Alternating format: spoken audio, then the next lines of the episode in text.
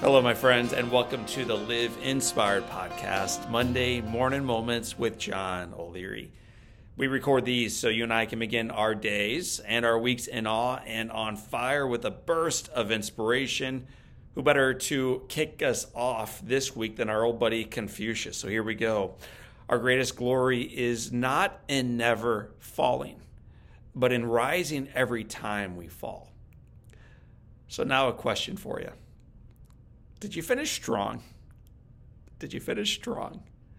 Whether we view this question through the lens of how we conclude each of our days or how we cross the finish line at the end of our lives, finishing strong should be something for which we all strive.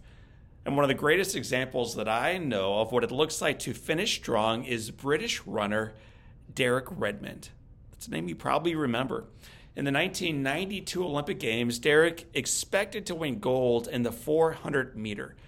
In the first round of the qualification, he posted the fastest time. In the quarterfinals, he won the heat. That's a good sign. And in the semifinals, the Olympic Stadium filled to witness the men's 400 meter. When the pistols sounded, Derek raced to an early lead, remained out in front with 65,000 cheering from the stands. No one louder, though, than his dad. But then it happened. With a pop in Derek's right hamstring, his beautiful running cadence transformed into a contorted man grabbing his leg, bouncing on one foot, hobbling forward, and ultimately falling onto the track. Knowing that a similar injury during the Olympics four years earlier had ended Derek's race, his father's heart, as you might imagine, sank. Amazingly, Derek continued to bounce forward. He hopped on one leg, trying his best to finish the race. He fell repeatedly, pulled himself back up, he fell again, he hopped a few more steps, he fell again. Although the winner had already crossed the finish line, the stadium realized that a far more important competition was just beginning. Rather than hobbling off and quitting, the injured Derek continued the race, literally, on one leg one painful hop at a time, each one a little slower and a little bit more agonizing than the last. Derek continued to limp and lurch and fall his way forward. From the stands, Derek's dad suddenly appeared on the track. Jim Redmond, that's dad, had jumped over the stadium railing. He had dodged and then pushed his way past Olympic security. Imagine that. And he raced over to his son's aid. With his dad's help, Derek continued the unorthodox and emotionally stirring race that he'd begun. As they hobbled around the track together, Derek was overcome by emotion and he sobbed. He leaned on his dad, occasionally putting his head down on his father's shoulder. Together, arm in arm, father and son, with 65,000 people screaming encouragement, louder now than they'd been during the race clapping loudly and crying with them as dad and son cross the finish line.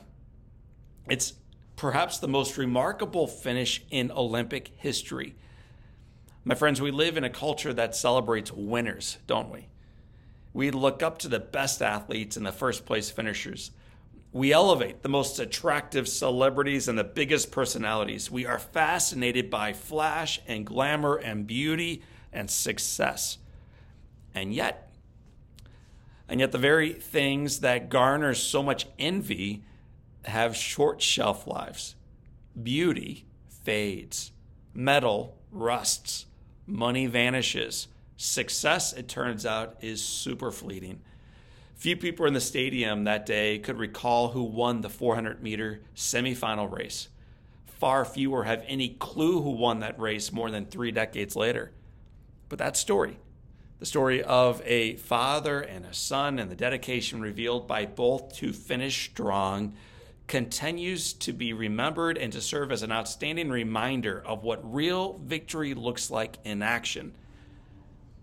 My friends, be reminded that more worthy than the ultimate standings of our lives are the grit and the determination and the faithfulness and the courage to live it well and be open to leaving the comfort of the stands to race onto the track, past security sometimes, putting your arms around another in need and helping them finish the race strong too.